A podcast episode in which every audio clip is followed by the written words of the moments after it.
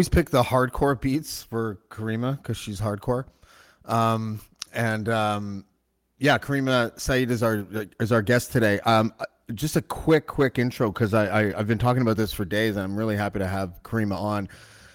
Um, I I just have a I'm totally speculating, and I have this theory, and the theory goes like this: Ever since GoFundMe, um, after Parliament voted unanimously to bring him in for questioning, uh, to talk about the 10 million bucks raised for the convoy. Um, it was either that day, Karima will set me straight on this. It was either that day or less than a day later or something like that, where they just where they decided to pull Karima's GoFundMe page. Even though I, uh, I I've scoured it because I like to do my due diligence, especially when it comes to Karima because she's tricky. but uh, I scoured her page. I, I cannot find anything that would like rise to the level of hate speech or rise to the level of fraud or anything like that. Like rise to the level. Like there's no evidence at all of any sort of uh, mismanagement of her account. Everyone knows what she's been doing since this pandemic started. So it's weird that they would just do that now. So my theory is that what they're doing is hedging their bets because they were afraid that when the conservatives questioned them in the House of Commons, um, that they won't have a good answer for whether or not they're biased against conservative protests. And so I think that they arbitrarily banned Karima and maybe others for that reason. But anyways, we'll let Karima set us straight on that. Karima Saeed, welcome to the show. How are you? Hi, I'm good, thanks. How are you? I'm doing well. Um, Karima just got out of the shower because she knew that she was going to be on the podcast with me, and I'm. I wanted to be fresh and clean and ready to go. The contrast is startling. Now I feel all dirty. Um, am I way off on on on what I'm thinking here? Before we go, uh, this is so the MPs voted to call GoFundMe to testify at the Commons Committee on the convoy protest. That was February third, and then I don't remember what day it is because it doesn't say there, but I think it was the fifth. Um, Karima, you wrote, This is one of the hardest and most painful threads I've ever written. I got screwed by GoFundMe. My gonzo journalism of auto occupation was arbitrarily deemed prohibited content or conduct. Not even prohibited content, just prohibited conduct. I don't even know what that means. If you'd like to support my work, please send an e-transfer to karima.sat at uh, gmail.com. Now, what am I off on on like I know it's all speculation. I have I've reached out to GoFundMe executives, but I haven't heard back yet. But just give me your thoughts on how this all unfolded and, and where it leaves you now. I think your theory is plausible. Um, I also think that because there was so much hullabaloo surrounding Ottawa and the truckers' convoy and other sort of Ottawa related incidents, that GoFundMe just didn't want any of that smoke. And so it, it's interesting because I actually had two separate fundraisers up and only the one that referred specifically keep Karima in Ottawa, which happened to be the larger one, um, that's the one that got yanked. And you know, it, there are so many possible explanations. I think that I wouldn't be surprised if I was mass reported um, because mm. there were a number of people kind of leading up to this happening who criticized the existence of a GoFundMe, um, you know, my intentions, et cetera, et cetera. Um, but but I also think it's it's possible I was just collateral damage in sort of this effort to distance itself as far away as possible from Ottawa. And you know, to your point about not wanting to seem partisan, um, I, I think that yeah, again, that's that's plausible. And the way that my GoFundMe was deactivated very different than what we were hearing about in the news um, you know, surrounding the truckers and how they had opportunity after opportunity to show how the money was going to be used. There were sort of back and forth exchanges, um, and you know, an ultimate determination was was was reached, but with input and with an opportunity to respond. And I was denied any of that due process, um, probably because it's a you know it was a comparably smaller amount, and I'm a comparably smaller individual. Yeah, I mean, I, and I can't tell. Maybe you know about this, maybe you don't. I don't know, but um, I can't tell. Like the mass reporting thing always gets to me because it's like, okay, like anyone that that's like vandalism. You know, like you could do that to anybody. Um, it feels like if it was a GoFundMe page for someone famous and it was mass reported, that it probably wouldn't have been yanked. like they it feels like they they they can do their due diligence when they want to, but then sometimes they don't. And I can't tell if an algorithm is pulling people's accounts, but it, that wouldn't make any sense to me because it's there's not it's not like there's millions and millions of GoFundMe campaigns that are happening. Like human beings could handle that kind of content. But it it I, I kept on thinking about Patreon because they never really bounced back from their political stance, which went the opposite way. I don't know if you remember that, but Patreon um, was it Jordan Peterson that they removed? It, it, it was like that kind of thing. It was like um, people that were considered alt right or whatever were completely removed from Patreon, and then uh, there was like this mass exodus exodus from from Patreon itself from like right leaning conservative um, content producers, and this just has a vibe that that it, it, it's almost like they saw the errors of Patreon's ways and decided that they were going to even the score by taking people like yourself and and pulling it down. Like there's nothing that I could find on your account that would even be considered improper conduct, whatever the fuck that means. No, I, I mean, and that is is by design because as much as I enjoy kind of being out on the streets and having fun and doing a little bit of trolling, like I am also accountable to the Law Society of Ontario. So I, I yeah.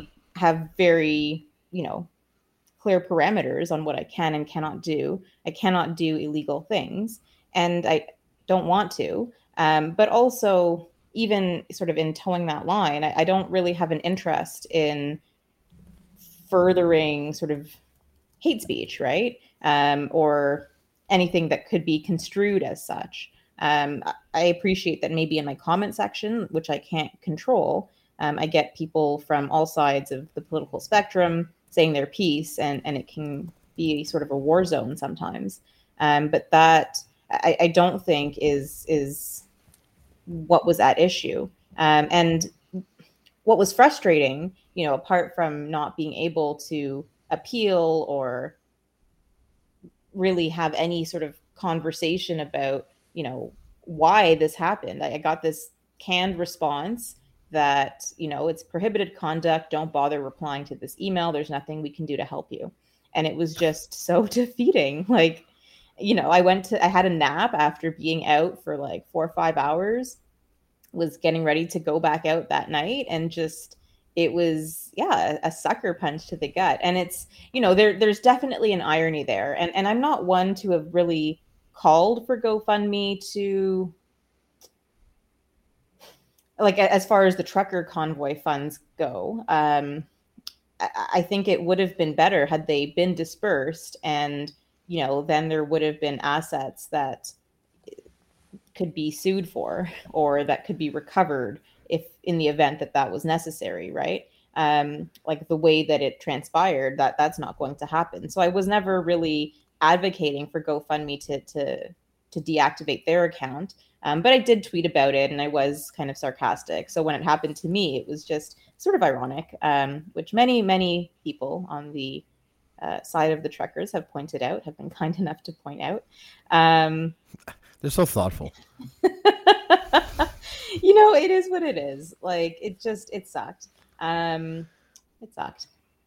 And uh, you don't have to tell me the answer to this question, but I'm just curious by nature. But like, was it a lot of money that they froze? Yeah, it was. I, I mean, it was a lot of money to me. Um, so it was just over seven thousand dollars. Um, okay. so that's a you know, hit for a person that does the work that you do, though. Like, well, I mean, I've been documenting these rallies for over a year now, and it's almost entirely self-funded, except for the odd time that I have done a GoFundMe.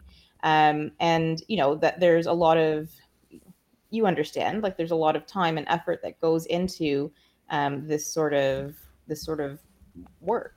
Um, being out there then actually dealing with the footage and coming up with captions and doing research to make sure that kind of i'm ready to discuss issues or can put proper context to things. Um, so it when it was active it felt very much like kind of a validation of those efforts and yes, it was specific to Ottawa, um, but kind of my vision or plan went beyond that, and and so it was disappointing. Um, it was yeah, it was disappointing. What kind of rules does go? Because I don't know anything about the platform, but what what kind of rules does GoFundMe have um, regarding? Because they want every they they raise money. Correct me if I'm wrong. Specifically for individuals and organizations, but aren't they supposed to be both like nonprofit, or is that just for organizations? I think that that's just for organizations. Um, so yeah, like if you are a nonprofit, then um, I, I believe that there are are rules about how the money can be dispersed and to whom. Um, mm-hmm. If it's as an individual, then there's more flexibility associated with that, and that's how I was running it um, as, as an individual. Okay, because um, I gotta want to stick on this forever, but it just it, it feels like there's a lot of politics at play here. I kept on like looking I was gonna draw like you know those detectives in like like old detective movies where they like get their whiteboard and they start like um, putting pictures up and then strings for sure like pictures to what is whatever that's called flow chart. Like that meme like, where you're like, yeah, yeah, exactly. Um, and th- there's all these players that I'm just like, again, totally speculating on, but like the anti-hate network and how cozy they are with the liberals and how the liberals probably wanted GoFundMe to pull that, and how Navigator is the crisis management firm working for the Ottawa police. And if I, I feel like there's just a couple threads that we're missing here, where there's like some sort of collusion, not in the legal like a legal sense, but but just like you know they're talking to each other and they're strategizing because all of them are scared shitless of optics. Now I know you, that you don't necessarily yeah. have any evidence, but yeah, go ahead. Yeah, no, I don't at all. Um, so I, I mean, and that's why it's possible, I guess. But I also think that you know different actors and entities can sometimes have goals that overlap, and you know will either work deliberately together or are simply furthering each other's goals because they're all working on the same track, right? So I, yeah. I, I, I really don't know. And there's yeah, there's just so much mess that, that's like associated with all of this that I think to unpack it just would require access to information that simply isn't going to be readily or publicly available. Okay, let's let's switch gears. You're still in Ottawa, correct? I'm still here. What has changed from you know the sort of apex of the chaos and whatever you want to call it. The you know, I guess Saturday was sort of like the the crescendo of all the craziness to now. Like what what what what is different now? I know that the cops started taking away gas and things like that l- yesterday. Um, can you give me an update on just like how things are changed? Are, are, they dying down a little bit? Are people still pouring in? Are people leaving? Um, I, I think, and so it's hard to say patterns because this is now week two, um, or the well, it's the 10th day so we're getting to the end of week two um, last week i felt that during weekdays it was a bit more subdued um, and it was the weekend really that brought out the most people and had the most attention um, last night there were additional cinder blocks that were put along wellington street um, you know, I think to deter more trucks from coming in or to prevent trucks from kind of moving around. Um, there was this notice about fuel being seized, and at uh, you know at the Coventry Road sort of park off. I don't know what to call it. Um, I understand that there were some arrests made and some tickets issued. Um, so we are starting to see uh, more police enforcement than I've observed up to this point. Um, but what's interesting is right now there are like dozens of people walking around the city of Ottawa just holding jerry cans.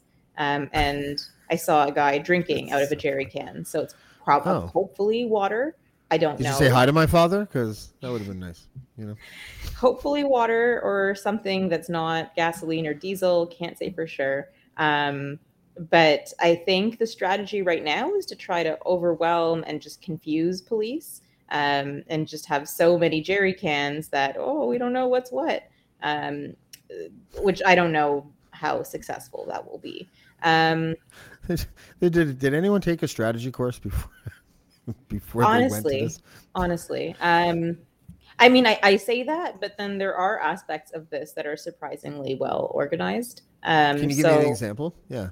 Well, uh, so there is um, there's a company out of Leamington um, that set up basically two pizza ovens, and you know it's like a food station. So people Mhm. can go there and eat, leave a donation if they're able, or just eat for free if they're not. Um, so it's it's sort of you know in any other context, I think I would applaud that initiative. Um, but it, it like it runs fairly smoothly, and then there's other like food and donation tables that have popped up um, across the city. Um, there was that soup kitchen that was built in Confederation Park and then moved elsewhere. Um, so like there's parts of it that seem to to run like I don't know how smoothly, but I'm uh, kind of impressed that they were able to pull that off. Um, You know, But- they developed a, a pretty pronounced set of skills during Ribfest, and they just brought it over, right? To, to transferable Ottawa. skills. That's right. That's, that's right. Um, you know what? What's definitely lacking though is a clear set of achievable objectives, um, and there's no real communication or messaging apart from end mandates, which is you know simply like that's that's not a thing that the federal government can do on its own. And the way I've heard it explained is, well, if the federal government does it, the province are going to be pressured to do it, and like that's not how the constitution works um, at all. So yeah on that front it's it's very poor Hi, I'm Steve Yurko. And I'm Tara Sands. Now available from Maji Media is our new podcast, 4Kids Flashback. 4Kids is the company who brought you the English dub of Pokemon in the late 90s and so many other shows like Yu Gi Oh!, Shaman King, Teenage Mutant Ninja Turtles, Kirby, the infamous One Piece dub, and so many more. We'll be talking to the people who worked at 4Kids actors, directors, writers, editors, producers, engineers. You get the point. And hopefully get the answers to questions both you and I have about the company.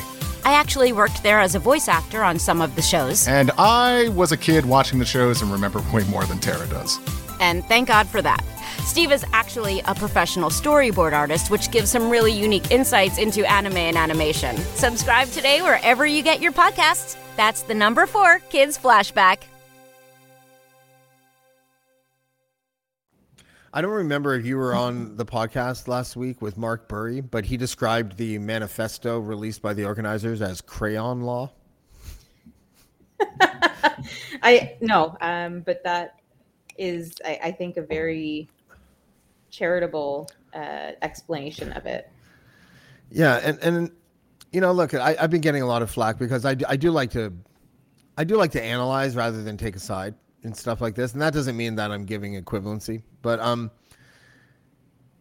the the the the lack of focus and the disjointedness. I mean, they're their own worst enemy, and and it's interesting because I, I keep on seeing all this footage of like dance parties and you know people drinking and um, kids with "fuck Trudeau" signs and everything, and I'm just like, it it feels like a Canada Day picnic, um, but there's also monster trucks.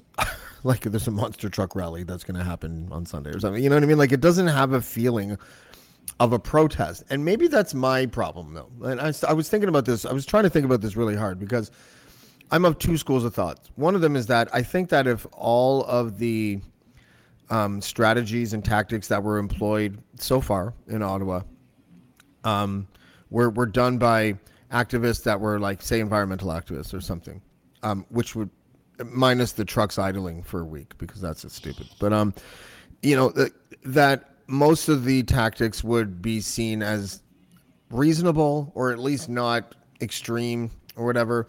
Like the extremist element, and correct me if I'm wrong because you're there, but the extremist element, as far as I can see, um, you know, Pat King and his rants and stuff like that, um, a few uh, pictures of nooses and, and, and swastikas and stuff. Although there's a there's a running talking point among convoy protesters that claim that the the Nazi stuff, a, a bunch of it was supposed to be um, a critique of the government. Um, but whatever. Are we losing um, our ability to to to maintain this idea that you can pro- protest peacefully because we keep on wanting to look at it through the lens of our positions? It's a good question. I think, I mean, I think that if this were for another cause, oddly enough, um, it would have been shut down much quicker. I don't think that we would have actually um, seen an opportunity to become as rooted um, as as the truckers did. Um, is is my first sort of reaction to that. Um, and and there's elements of this that I, I think would be intolerable um, from any group, uh, most specifically the honking, um, because yeah. it really is uh, really really bad.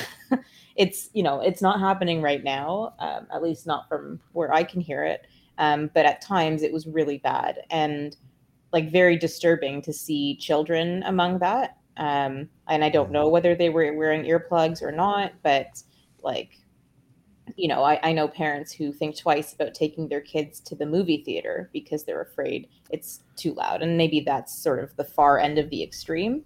But I, I saw I saw a lady bring her daughter to a Snoop Dogg concert once, and I was like, "What the fuck are you doing?" Anyways, it's on. just you know, and I'm not like I'm not one to judge parenting, but you know, as a human being, seeing sort of a vulnerable child and, and especially in a, a situation like this that's so volatile because the undercurrent is rage right? And and even though there's this party vibe that happens mostly i would say when quebec pulls through on the weekend um, and you know it it is a good time it's a snow rave uh, well, good time for some, but it's still like based in anger, right? And it's still like fuck Trudeau is is the common theme and element. And I, I wouldn't underplay sort of the violent rhetoric, um, like the nooses, like the effigy, um, you know that that kind of thing. Uh, I, I believe that that actually makes it harder for there to be a solution because it, it, how do you negotiate with that? Like that's you know personal attacks, personal abuse um, in a way that goes beyond a policy critique. And you know, I, I yeah, I, am uncomfortable with that um, personally. Did do you remember? Because I don't remember the media's reaction to. I'm not going to get what protest it was, right? But I thought it was. Um, how do you say that? CUPE, C U P E. Yeah, CUPE. Yeah. Um, anyways, it was the Queen's Park protest from either last year or from 2020 where the union protesters or whoever they were at this sort of like left wing protest brought that guillotine out. Yeah. I don't recall the media's reaction to that. Um, but would that be considered violence? I think that in the same way, you know, a noose, like I think that that would be equivalent. Um, and I, both are making a political statement. The guillotine may be a bit more so because it's specific to the context of revolution and how you know certain leaders were deposed, right? So that's a like, and I guess there's leaders who get hung too, and there's leaders who get shot. So you know, it, it is a form of political messaging. I won't discount that, but it still makes me uncomfortable. And and even like the guillotine. Uh, I can't say I was mad at it at the time. Um, so there probably is something to your point uh, about whether you align with the values or purpose of the protest or not. Um, mm. But kind of with what I've seen here, like I don't think that that is. It's not the direction that I would like us as a society to go. Um, not at all and and back to the point about the swastikas and kind of Nazi imagery and it being not approving of that, but trying to draw a comparison between what's happening now and what happened under Hitler. Like I, I think that that's just as offensive. Uh, I think that the use of that imagery um, itself, like it evokes especially for people who like have direct ties, right, to uh, people who died um, or were persecuted um, under that regime. I, I, think that just those symbols are are violent inherently, um, and I think that the false equivalency itself um, is a different form of, you know, is it violence? I, I, I in a way, um, but certainly it cheapens history and it cheapens our understanding and perspective of things.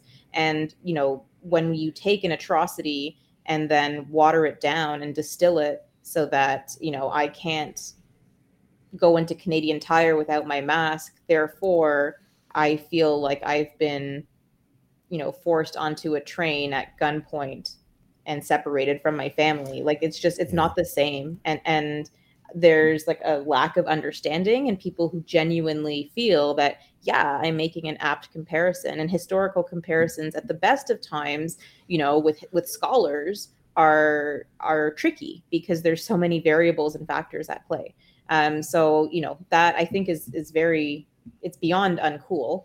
Um, I, I, don't think that it's something that we should be endorsing or like, and I, I do my best to call it out. Um, but that's the yeah, one thing yeah. that's been missing, right? That, sorry, I don't mean to cut you off. Um, mm-hmm. but but that's just the one thing that's been missing. Like i I'm dying to see the footage. if it exists, please send it to me. If someone's listening that has something like this, or has seen something like this, of protesters walking up to like guys wearing Nazi jackets or carrying those flags and confronting them. You know, like and, and it would it would be better coming from their allies rather than a counter protester. But but like you know, if you want to make the case, and I'm just sort of speaking in general terms, but if they wanted to make the case that like no, this isn't a, a rally um, based on hatred, then I give me the footage of five or six men built like brick shithouses walking up to Nazis and saying, fuck off, you know, take your shit and leave. I haven't seen any of that.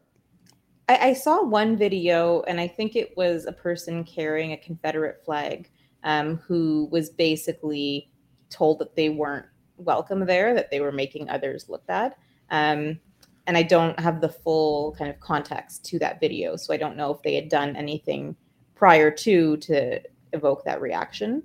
Um, but I also know that one of the organizers has Confederate flags hanging in his garage. So, you know, uh, take it with a grain of salt. And I, I agree. Um, I think that it would have to come from within their own ranks. I think that kind of an average person who's not part of this convoy occupation, whatever it is, um, I think that they put themselves at significant risk uh, mm. by doing that.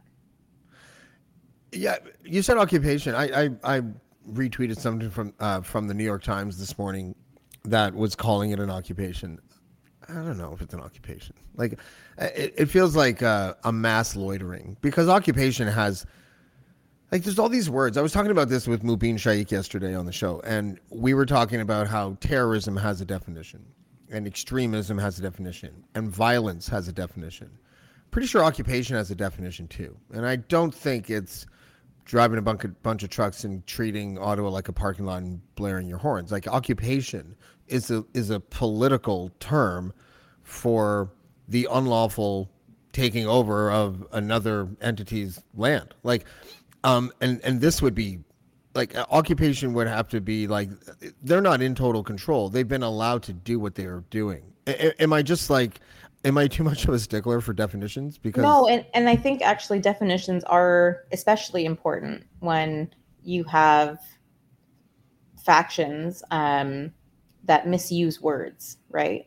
Um, so it, it becomes extra important to stick to definitions because otherwise language has no meaning and what are we doing here, right? Um, you know, uh, and I can't say that I have the sort of academic definition of occupation um, to the extent that we have people who have rolled into the nation's capital, have set themselves down, have no intention of leaving, have created this infrastructure to support themselves and are by their presence effectively scaring residents, intimidating residents, harassing residents. Um, and, and those are all things that I've seen and observed. I, it's not across the board. And, you know, uh, I, I've made this point before and elsewhere, but there are people participating in this protest um, who genuinely believe that they are doing the right thing and i believe are deeply misled. But you know it, it, it's not that every single individual out here is like a thug trying to use this as an an opportunity to just unleash that kind of antisocial behavior but there are some um, and like the inability to deal with those people, um, I think tars the entire the entire group. Um, and and yeah, like the Rideau Center is still closed, right? Um, so mm-hmm. this is now over a week, I think, that it's been closed, and so all of those people who rely on their shift work to pay rent, yeah. to buy food, etc., like they cannot work. So you know, have they been like is this an occupation in the sense that the mall has to close because they're scared of what's going to happen if the mall opens? You know kind of. Um, and you know bus routes have been rerouted. Um, people are having to take different sort of ways to get to work or school or wherever they need to be. Or and i've seen people kind of crossing down wellington with their masks on going their usual way but now having to kind of it, it's at it's hostile territory. Um, it, it's mm-hmm. it's very much hostile territory. Um, so I, I don't have maybe the uh, like I say, I don't have the academic definition, um, but I think there are elements of this, even though they haven't seized control of government, um, they are kind of creating their own um, in a you know in Lord of the Flies, like that. yeah, right. In a very Lord of the Flies sort of decent. I want to be Piggy. Way. I want to be Piggy. Sorry. and the conch shell is the horns, all of the horns, yeah. and everyone has oh, it God. all of the time. That's awful. Um, I talked to Randy Hillier on the phone today, and um, he's he calls what the government is doing a coup d'état, and uh, you know, it's it was it was before eleven o'clock, so I don't think he was drunk yet. And I I, was just like, but... yeah, yeah, you're right. Um, there's always still being drunk from last night too that I forgot about. But um, it's it it was weird. It, like I know him. I wouldn't say we're friends, but I know him enough to give him a call anytime I want and just shoot the shit about his theories about what's going on. And it, it's interesting how I couldn't really like I couldn't reach him by just appealing to like, okay, you know, Randy, I, I happen to disagree that it's a coup d'état. Um, don't you think that a lot of these measure measures are temporary? And he just would launch into this like speech about governments and tyrannies, and I, I'm I'm surprised for some reason. I don't know why I keep on giving like people like Randy Hillier and like Max Bernier the benefit of the doubt, but I just don't want them to be that um, hyperbolic. And I used to think that they were doing it on purpose to try to gain support um, for their political careers. And now I think they believe it. And he, he's an elected person. He probably won't get elected again, I don't think. But like he, you know, he's he's part of the Ontario legislature, and and and he thinks the federal government is in the middle of a coup. I, I don't even know what my question is. No, just, this like, is you know? that like that. There's also this notion of drinking too much of your own kind of Kool Aid, right? So what may start I'm glad you didn't say as... urine. I hate that story. I hate that story so much. Never talk about that. Go. um, you know, what started off maybe as kind of opportunistic politicking, which is you know, preying on people's emotions and fear, um, because I think that's what they're both very effective at. Um, and at some point, you start believing it yourself, right? Possibly. I mean, Randy was on Parliament Hill talking about how this is the hill we should all die on. Yeah. I, and yes, that's words, and yes, you know, maybe he's being figurative, but I think he's inciting, think about his, and, and I don't use that audience, word. Yeah, it's it's yeah. for sure inciting. Like there, and, and, I don't use I don't here. like using that word. Like I mean, I I was one of those guys that thought Trump had been inciting for months leading up to January sixth. Um, and when Twitter cut off his account, in a way, I was just like, oh yeah, you you guys are finally getting to that. You know, I get he's the president, but like, you know, he was saying fight, go march on the Capitol and fight. Like he was saying that. That was it was yeah. like his uh um who's the guy with the horse that said the British are coming? Paul you know, Revere? like yeah, like it was like a Paul Revere moment for him in a sense, right? Like where he was just trying to let warn that the government is stealing an election and you got to get up and fight. And it's like and you know Rand, listening to Rand, and seeing Randy's tweets when he's like comparing like munitions that dropped in Afghanistan, I think it was, um, and and these jerry cans. Like you're you're, I don't know if you're trying to be clever, but it looks like you're, what you're saying is, is weaponize these gasoline canisters against the government.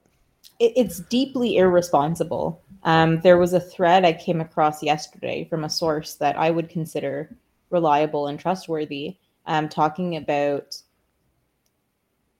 people who appeared to be convoy supporters, like essentially setting up an apartment to to burn, right? Like so, attempting arson, and you know it, it it didn't strike me as impossible.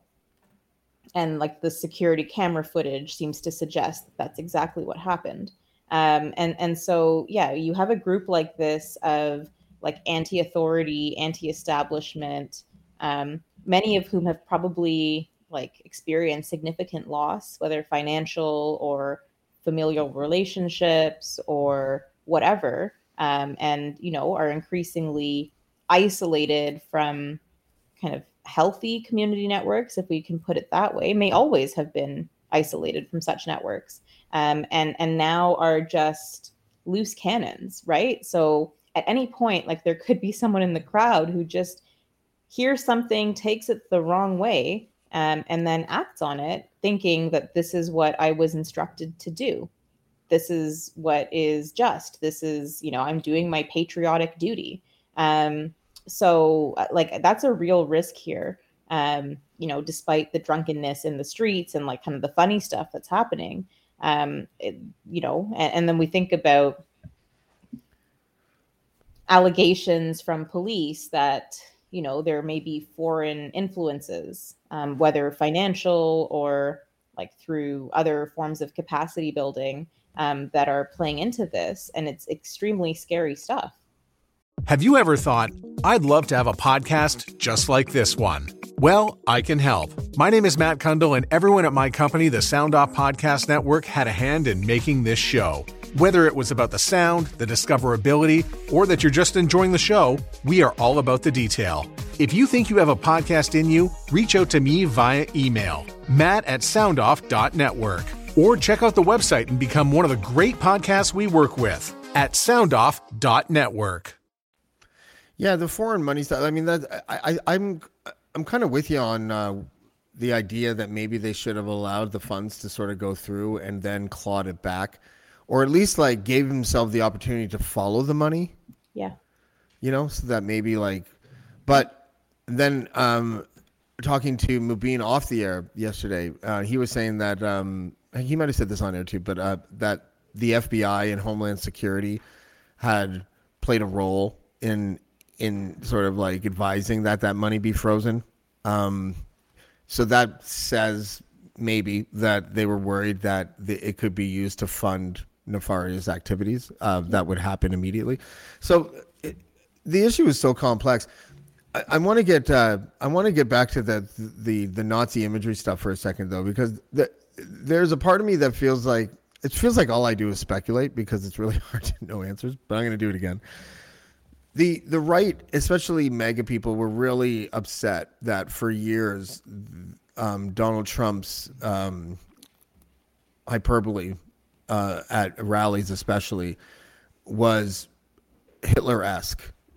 You know, like like it felt like for a lot of people, like the mid to late 1930s in Germany when he would speak.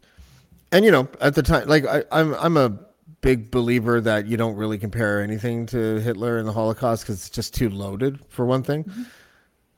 Um, and maybe this is their revenge play. I, I, have footage of uh, of a bunch of the people at the protest calling um, the cop stormtroopers, you know, like and and talking about how this is like, you know, a, a tyrannical government and everything. Do you think that they're just getting vengeance for being like the the Adolf Hitler comparison for four years? Do you think, or do you think that we just both sides sort of have this habit that we should probably shed from our lexicon about comparing things to Hitler. Yeah, it, it, you know, we've really lost the plot. And, you know, there's Godwin's law, right? Where everything devolves into Hitler comparisons because it's just the worst thing anyone can think of. And, you know, I think that that, again, that, that cheapens kind of the reality of the Holocaust. And it's just unhelpful even where you can draw comparisons, it's just like to what end? I, so I, I think you know it's it's it's different to compare something to like if you were to say this is this has elements of fascism, right? That's yeah. quite different. And then you know you can say then we can go a step further and say, for example, Hitler did this, blah blah blah blah blah. But just making the analogy and then not providing additional context, like what's the like to what end again? Like i you know and there are elements of fascism that i see here and i i it's ironic because it's a word that the freedom movement deploys quite frequently as well. Um so again like divorcing things from meaning um but like yeah that that needs to be called out and i think that we're not doing a great job with that. We're not doing a great job countering it. And, mm-hmm. you know, one of the most insidious aspects is that it's under the banner or guise of love and unity and freedom. But it's not freedom for all. It's not kind of success for all. Um, so yeah, like uh, the uh, I just want to Greg uh, Greg Van Leuven. I think he's my Facebook friend. Yeah, he is my Facebook friend. Um, said I thought the stormtroopers comparison with Star Wars well, funny enough, Star Wars uh, were largely like the the Empire was largely inspired by Nazis. So um, you're both right, but they did call them stormtroopers. Um, another thing that I find interesting is that the Godwin's law thing. So that was started by Mike Godwin. I don't remember if he was a professor or what he was, but he actually came out and made things a lot more difficult uh, about a year and a half ago because he he came out and said, "No, no, no, no, no. Godwin's law it's when you compare when you wrongly compare things to the Holocaust. But he he then made it seem like Trump was on limits. So hmm. yeah, that kind of like made a lot of people a little bit pissed off. It's either a law was, or it's not. You know, there was a guy with a horse and a Trump flag here, so I it's just that, yeah. like the cross border kind of spread of this is is really intriguing, but also disturbing. Yeah, there's a lot of these weird parallels. Like the, the right used to hate it when the left did you know uh, that sort of showmanship stuff like trudeau on the horse going to meet the indigenous leaders. Or um, my, my favorite one right now is that um, when it comes to mandates the only mandates that i think are going to be left as far as vaccines go i think are going to be federal employee mandates for vaccinations. That's 420000 total employees. And out of that 420000 um, most of them are vaccinated but the greater point is that the right keeps on pointing to that. They don't even want those jobs to exist. like they're always talking about shrinking government. And now they're fighting for unionized federal employee mandates to be overturned. It's a mistake like, to think that any of this is really about mandates or vaccines. Um, you know, that is, I think, the op- like the talking point and it's a convenient one and it's one that they've been re- able to galvanize sort of support and interest around. Um, but seeing how frequently the goalposts shifted i i have a lot of trouble believing that that's kind of the genuine concern here. So what is then? I mean I, other than the fact that it's a salad bar of trudeau hatred talking points, uh, everything from socks to vaccines. But like, what what do you think? If you had to narrow narrow down to one thing and sort of like trim the edges of all that minutia, single issue people with "fuck Trudeau" signs or whatever, what, is it? Is it just I hate Trudeau, or what would? How would you, if gun to your head, how would you sort of encapsulate what's happening and why they're there? I hate Trudeau is a very big part of it, but I don't think it actually has all that much to do with Justin Trudeau as a person. Um, and I think that really this is an attempt at subverting our form of democracy. But they, but, but they're not smart enough to accomplish it. Is that sort of the, the idea?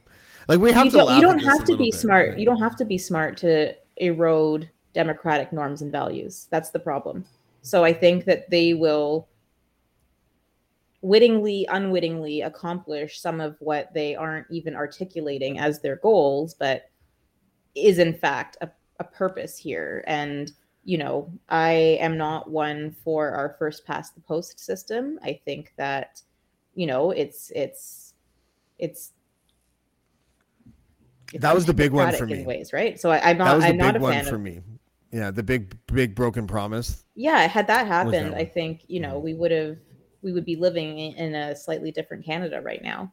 Um, and and you know, there's others who have promised the same or whatever. But like first past the post is a problem. Um, be, but even so, it's the system that we have, right? And this is, mm-hmm. you know, it's funny that Randy uses the word coup because like that's kind of what's happening out here um, you know, we need Trudeau to resign. We're here to make sure Trudeau gets fired and loses his job. But like, okay, that, we had an election like mm-hmm. five months ago. Yeah. And and, and yeah, that's another parallel. That's mm-hmm. another parallel with the states, right? Because both sides were accusing the other side of conducting a coup, uh, and it's mm-hmm. and it was and again it felt like okay, you the the insurrectionists or whatever you want to call the January 6 people, like your literal so they they were convinced again because it's not the best and brightest they were convinced that they were going to save a country while they planned on robbing it. Yeah it's amazing what you can convince a group of people to do if they sort of feel it's morally just and you you tug on the right heartstrings and there you go. Like so people are are very malleable. Um, social media you know is a a game changer in the sense that we can't really there's no historical comparison to draw on. And in previous times sort of propaganda it was enough to have you know an offensive or not offensive it was enough to have a poster with like the germans depicted as this or like jewish people depicted as vermin or whatever. And that like persuaded people right? So propaganda has existed long, long, long before social media and has been enough to take people and and turn them into vicious, like beyond the pale sorts of behavior. So now we have this device you keep in your pocket and like it sits beside your pillow and you use it on the toilet and you're constantly consuming information hey, that you hey, know no one saw me use it there. I've never used it there. Big believer in keeping that out of the bathroom. Um, no, you're right though. Um, you remember being a kid and being like, you know, your parents would, my, not my parents because it was my babysitter, but you know, good parents were like, um, you know, don't watch TV because, uh, oh, don't worry about it. They know they they weren't good parents. It's okay. I saw you. I saw you go cringe a little bit there. No, no, not cringe. Um, I like, you know, it's. But anyways, my point is that we we were we were told that that's the boob tube. It's going to rot your brain. And now we carry one in our pockets that helps us get angry all the time at other people. Yeah, it's designed to make you angry yeah. all the time because that's yeah. how they make money, right? Um so yeah, it's it's very messed up and that plus like a lack of media literacy, I think, and sort of the unwillingness or inability to think critically and like we can't ignore the fact that there are legitimate grievances about the way that media and politics have operated. Um, mm. You know, and the way that it is very much a clique and there's nepotistic elements to it. And you know, I, you have people who want to return to their relatively simple lives and who, on some base level, understand that the government doesn't give a shit about them and are fed kind of this easy solution. And there are no easy solutions, but the people feeding that solution also don't give a shit about these people, right? Yeah. So it, it's, they're like politically expedient and you know it, it's just this toxic combination of all of these factors and it yeah the erosion is not like a new thing this has been happening for decades and and really if we're honest with ourselves you know even from the inception of our country um, there are are groups who were deliberately sort of excluded or persecuted um, and upon who we like built the nation, right? So like the nation itself, like its roots are sick and you know it, it hasn't really evolved into a super healthy tree.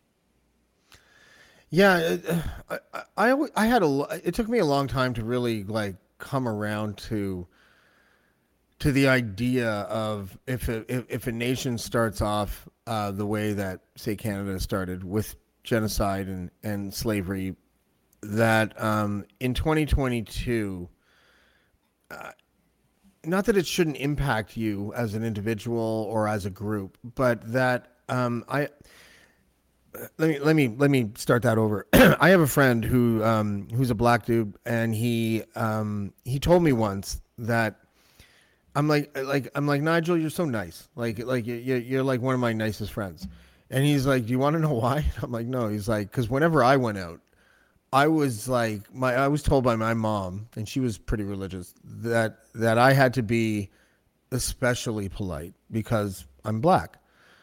And and I got that. I got I got I got what he meant by that. And then he said something to me that I found uh, hard to believe, but I understood why he believed it. I, he was like, "How many uh, what percentage do you think white people are like legit racist? He's like, I'm not talking about the subconscious kind, but I'm talking like the thoughts in their head are like, I hate black people or whatever. And I was like, I don't know, maybe 30. And I was like, why? What do you think? He's like, 75. I was like, and I don't know who's right. And, and my point is, though, is that um, what I've what I eventually realized is that the um, just as as is just as difficult as it is for generational wealth to deplete and you um you have this downward mobility because you've lost billions of dollars that is very unrealistic but it's just as unrealistic to have generational poverty and to climb up to wealth and i think a lot of white people especially don't really understand that second part you know what i mean and um when I don't know what point I'm even trying to make here. I, am just I'm just like we we have these strange ways of not um, sort of like seeing the issue from the other side's perspective.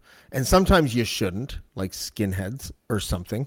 but sometimes and I think this convoy is one of them.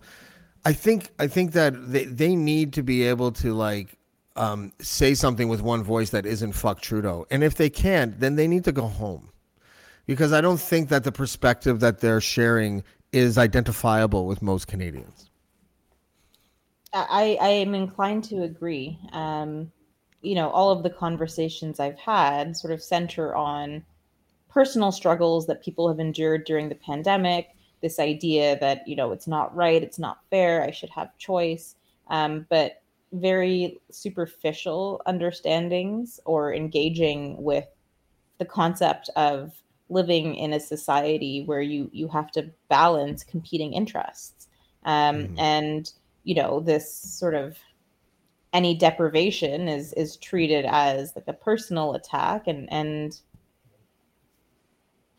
and, that's not to say that there aren't real things to be upset about. Um, but i think where people do need to be held accountable is throwing your hat in with organizers or like other people and, and you're not really actually sure of their motives. Um, or you're convinced that their motives are one thing but their actions suggest something else. And you know that support that you're providing to this movement is I, I think it like that's where it, things become dangerous. I keep on uh, circling back, and and um, we have about five minutes left. Um, but I keep on circling back in my own mind to the to the uh, 2003 um, anti-war protests when the war in Iraq was about to start in Toronto. I don't know if you were there, but um, or where you were living at the time, or how old you were even. it was like 2003.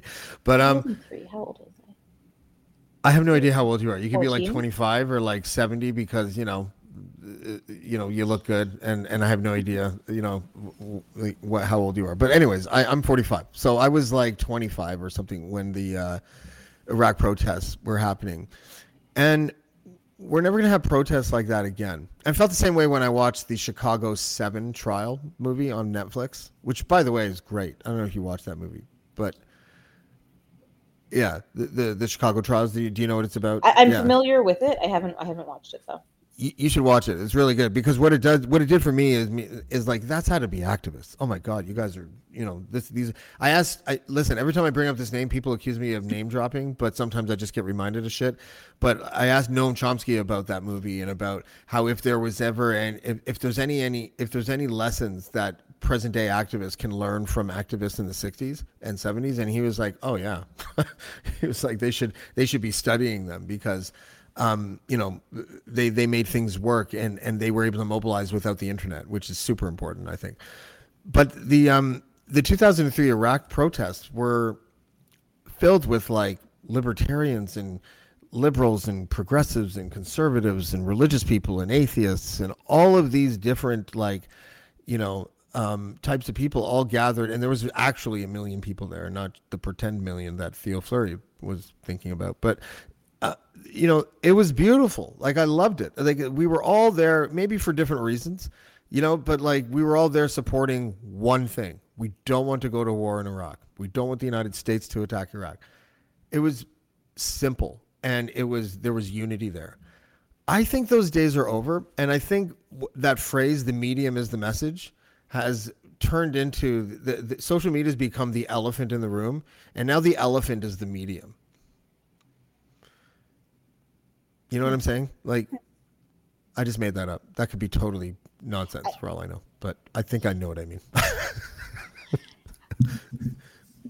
I wonder. I wonder. Like, and you would think that something like a global pandemic, where sort of the the enemy isn't really an enemy at all, and it's you know a virus, and that ought to have been a rallying force, and yet it seems like it has prompted a lot more division or an opportunity to sort of further divide people like and, and we're so polarized. And how do we stop being polarized i think is maybe the question and, and can we? Like can we revert back to that like the anti-vax movement ironically um like what you've described where it's it's capturing different sort of segments of society so too does the anti-vax movement, um, but I think in a more sinister way, um, because it will lead to deaths, right? So it's a death cult, but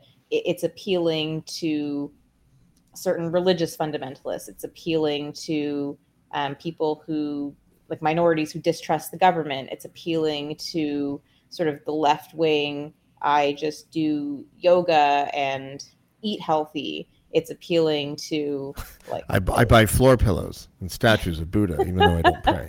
Yeah, yeah, like there's you know it, it's it, it's there's a, a an umbrella kind of it, it, attracts all sorts of conspiracy theorists right like i've seen flat earthers i've seen kind of qanon i've seen like just everyone under the sun kind of right like so not really there's still like clear demographic trends, I think. Um, but there is an appeal that's like a mass appeal, and that that can't be our unifying movement. I really hope it isn't.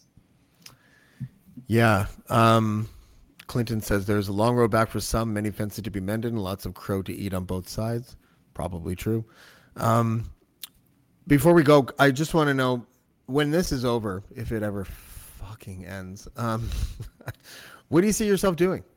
Like this is like you're like me, um, in in a sense, because COVID prompted me to to sort of get up and and do a bunch of stuff that I had never done before. And I often tell people, um, the pandemic is was so good for my career that if someone brought me a button to press that would save the six million people who died, I'd probably not press it just so I could keep my good career trajectory. But you know, but what what about you? Uh, you know, if this all goes away, um, is the answer simple? Like you're just gonna you know uh, establish your practice and practice law and do stand up for tenants and the odd landlord that might be right because usually they're they're not right. Usually it's the landlord. Um, I don't know. It's a very good question, and it's like so hard to future plan right now um, because everything is just up in the air.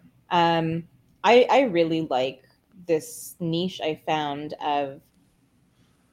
I think of it as public education, um, even though there's a lot of junk food with it. I, I try to incorporate some morsels of intelligence. Um, and you know i think that there's people who are receptive to that um, so if i can find a way to continue doing that in some way shape or form um, you know i'm really i'm happy doing this um, even though it's in deeply unhappy circumstances um, You know what I, could see you I doing?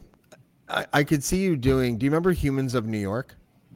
yeah yeah That yeah i like that series yeah I could see you doing a podcast that is like that, where you like walk around Trinity Bellwoods, find an interesting person, and, and talk to them on a on a bench for forty five minutes. I could see Yeah, you doing that I- and nailing yeah. it. Yeah. see okay see know. i would maybe I, maybe i will when we're allowed to Yeah, I want credit for that, and I want the producer's job, and I want to just be able to tell people what to do. So if you can make that happen, we'll talk okay, good. Caryma Sa'd, thanks so much for joining us. Um, uh, you're you're about to go on uh, the Dean Blundell show, I think, in about an hour, so we'll see you on there as well.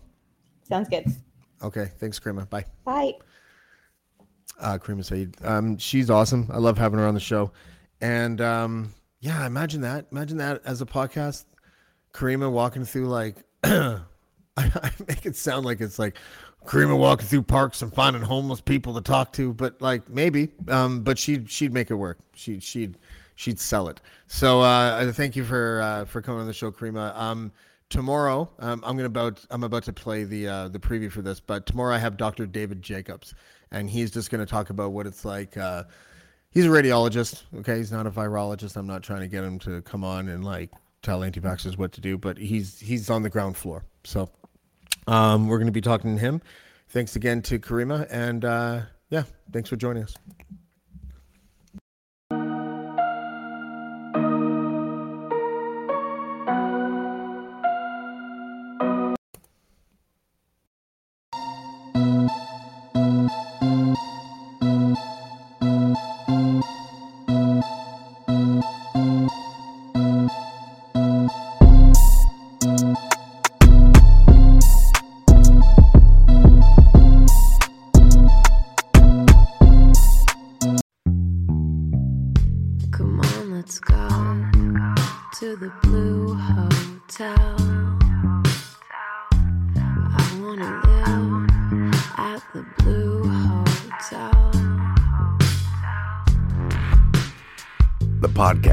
goes everywhere the imagination dares. It's for the open minded, the pleasure seeker. It's Jeff Woods with the new podcast about relationships and sexuality, theme based with special guests, the Blue Hotel Hotline, and every episode climaxes with an adult bedtime story.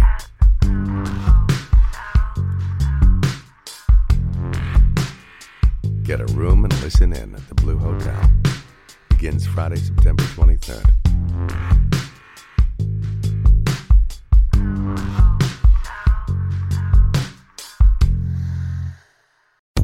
It is your favorite girl. That's right, it's the Ali Mars, the one and the only. Everyone else just ain't me. I am the host of Welcome to Mars, a lifestyle podcast where nothing is off the table. I have come a long way from sex and dating and have transformed the new vibe to all things lifestyle. We still talk sex, but I'm more interested in the journey, where people have come from, how they made it, and where they're going. Subscribe or follow to a brand new look and a brand new era welcome to Mars. Subscribe or follow on Apple, Spotify, Google, or at theallymars.com. Because even with the new look, I'm still that same bitch you love to hate.